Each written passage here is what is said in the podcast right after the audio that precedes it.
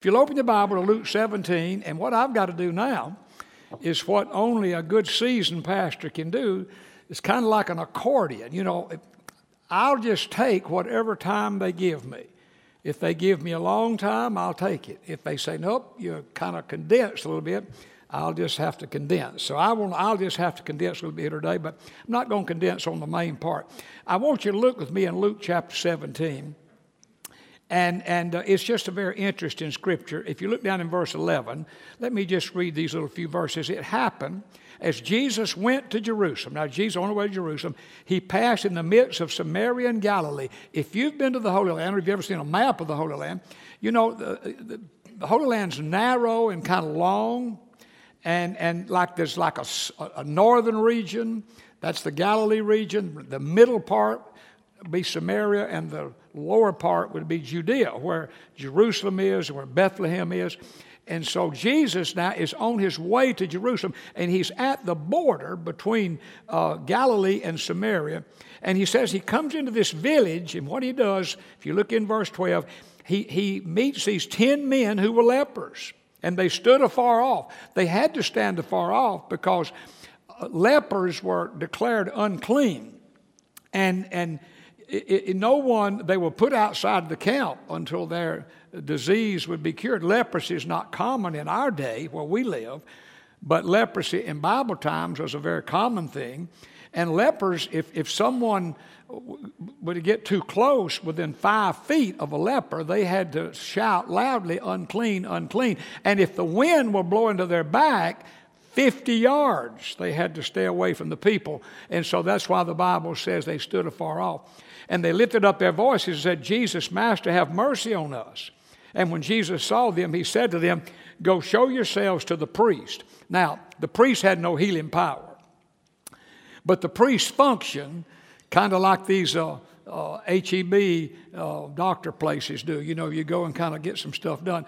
The priest, he would examine a person who had had leprosy to see if they were now cleansed and if they were, he would pronounce them clean and they could resume their normal life. And so uh, that, that's why the Bible is telling us about that. Now it says, one of them, remember there were 10, one of them, when he saw that he was healed, he returned and with a loud voice glorified God, fell down at his feet, uh, fell down on his face at his feet, giving Jesus thanks. It's interesting. He was a Samaritan. Now, Samaritans were looked at by Jewish people as half breeds. They had zero to do with Samaritans, unclean, half breeds, outcasts. Well, this is the guy that comes back. Now, it's, it, it would be pretty clear in the text that these other nine were Jews, else Jesus never would have told them to go to the priest. Jesus wouldn't have told Samaritan to go to the priest. So we've got evidently nine Jewish people, and one Samaritan, but a Samaritan is the one who comes back. And Jesus asked him, Were there not ten cleansed? Where are the nine? We've heard this story over and over. Were they not found any who returned to give glory to God except this foreigner? That's how Samaritan was looked upon. And Jesus said to him, Arise and go your way. Your faith has made you well. Now, in life, there are many different ways to classify people, but for the sake of what we're talking about today, we could put one group of people in a group of people that just take things for granted. And most of us do that from time to time to some degree. But then there would be another group that is a very grateful people, a very grateful people.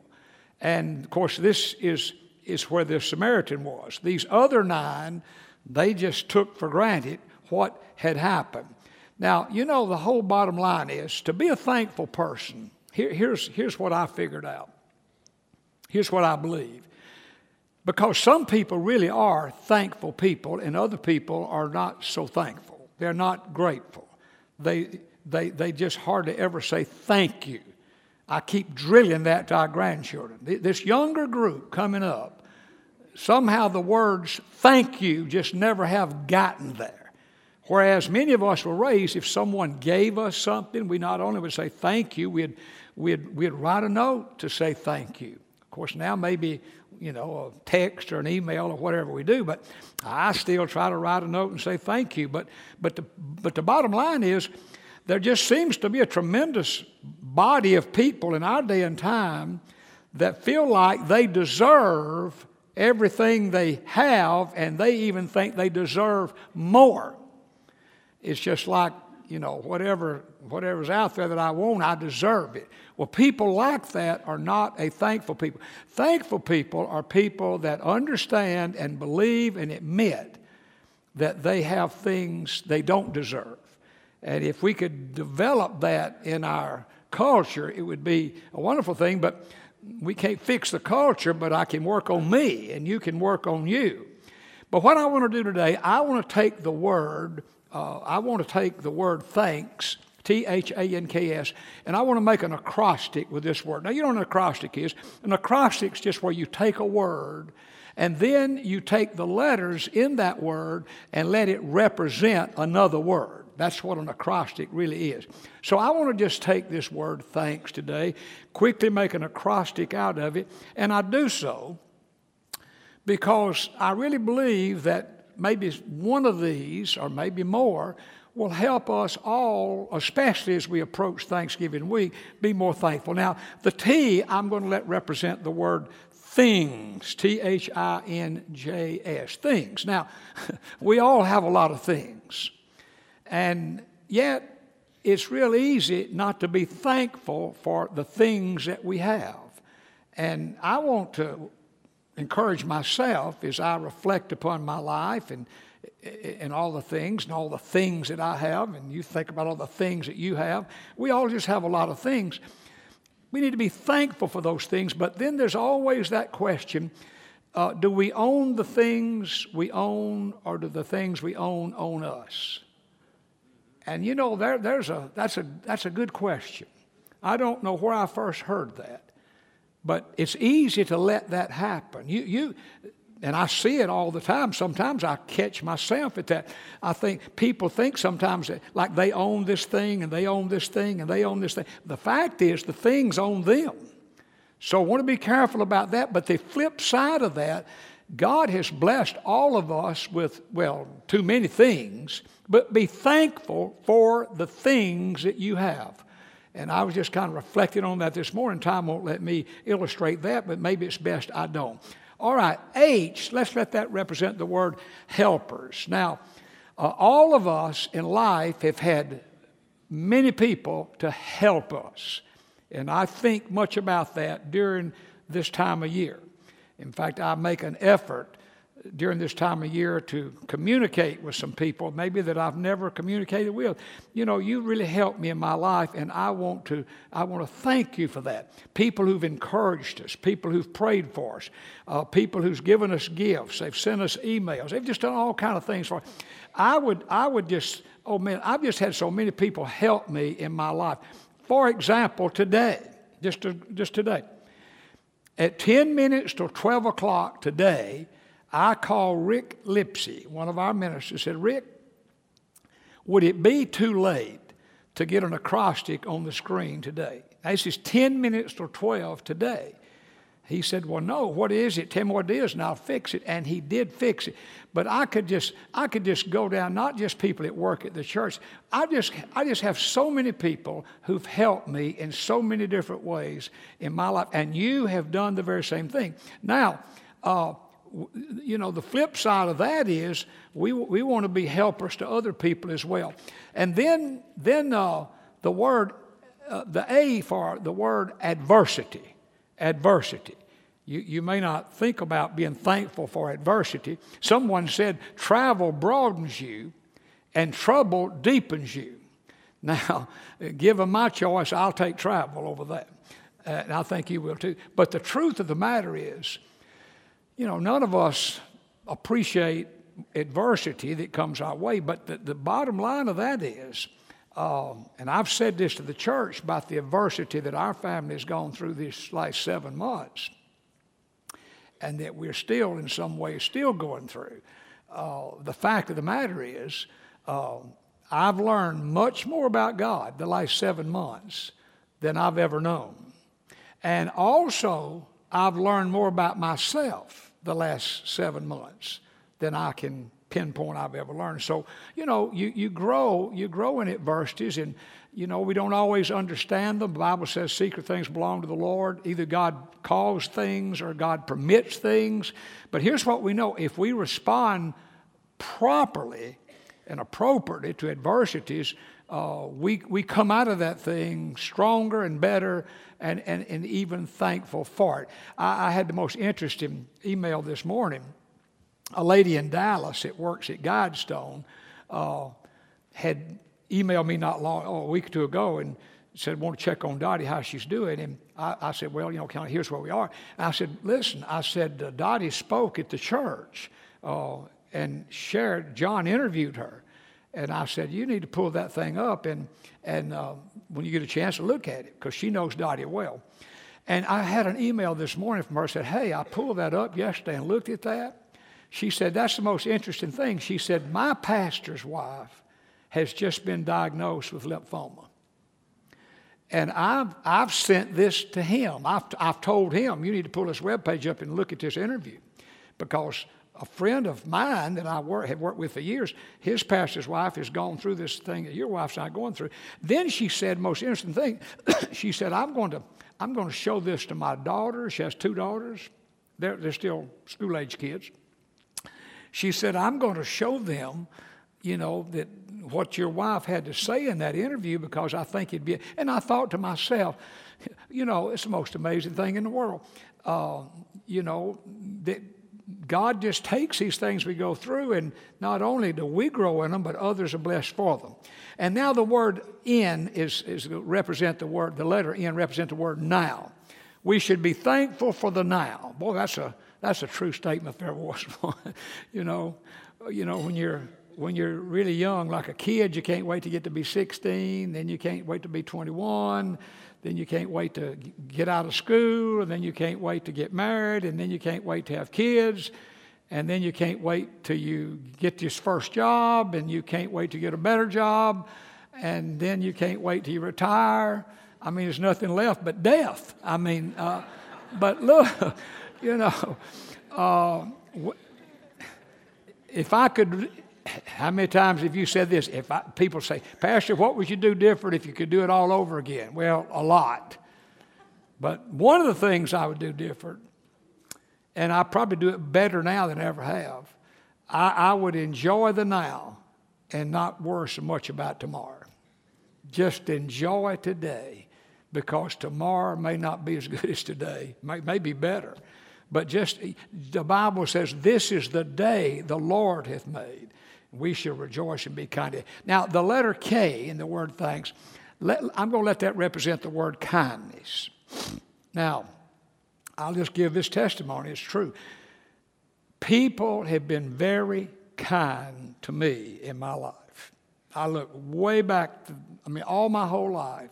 Now, so you won't feel like you have been put in a leper colony.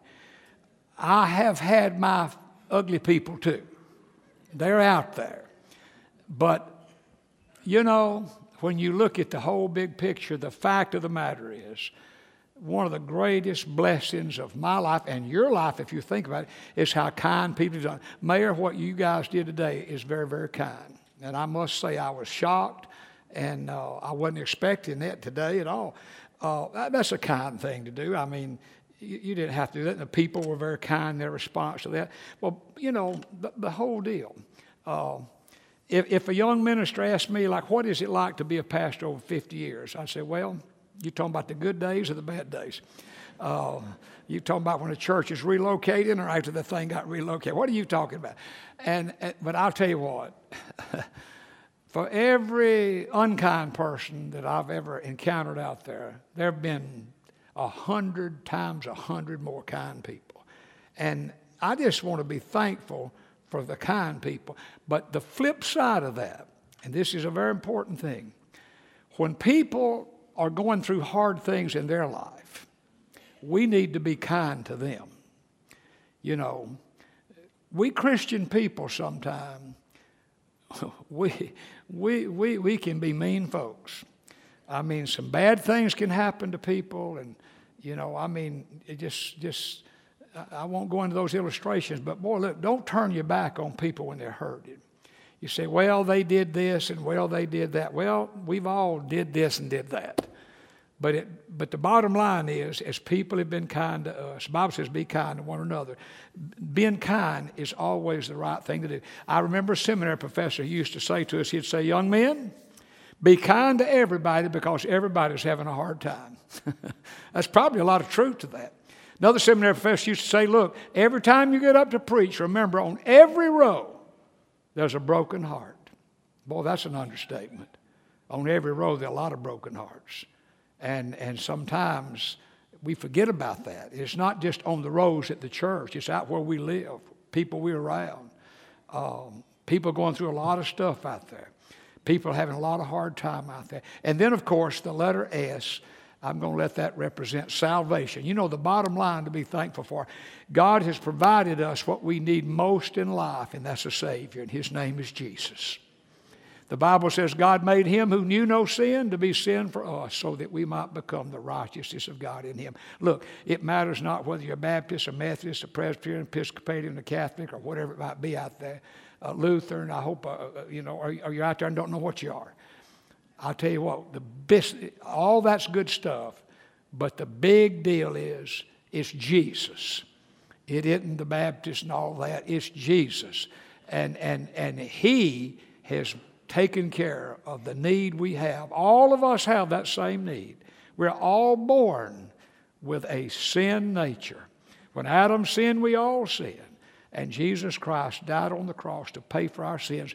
I just finished writing my paragraph of the bulletin before I came out here a while ago and and I was I was I got you know one thing about getting old it's okay to act like you know you get you get kind of melancholy like thing. I thought I'm gonna write a paragraph this week about things I'm thankful for and I, I said first of all one of the things I'm thankful for this Thanksgiving all of my family is a Christian.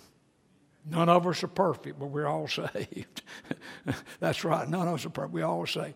And then I said in my little paragraph this week the second thing that I'm most thankful for this year is the way God has worked a miracle in, in, in helping Dottie these last seven months and continues to. And I, I need to give God, I, I need to give glory for that. I need to give glory for that. You know, and, and then you say, well, what else did you write? Well, come to church and read the bulletin. You know, it's, it's, it's, uh, I'm not going into all that. But bottom line is this. You know, I think about his Tuesday Bible lunch. Mayor mentioned Tuesday Bible lunch. You know, Dr. Landrum started the Tuesday Bible lunches. I did not start the Tuesday Bible lunch. He started it.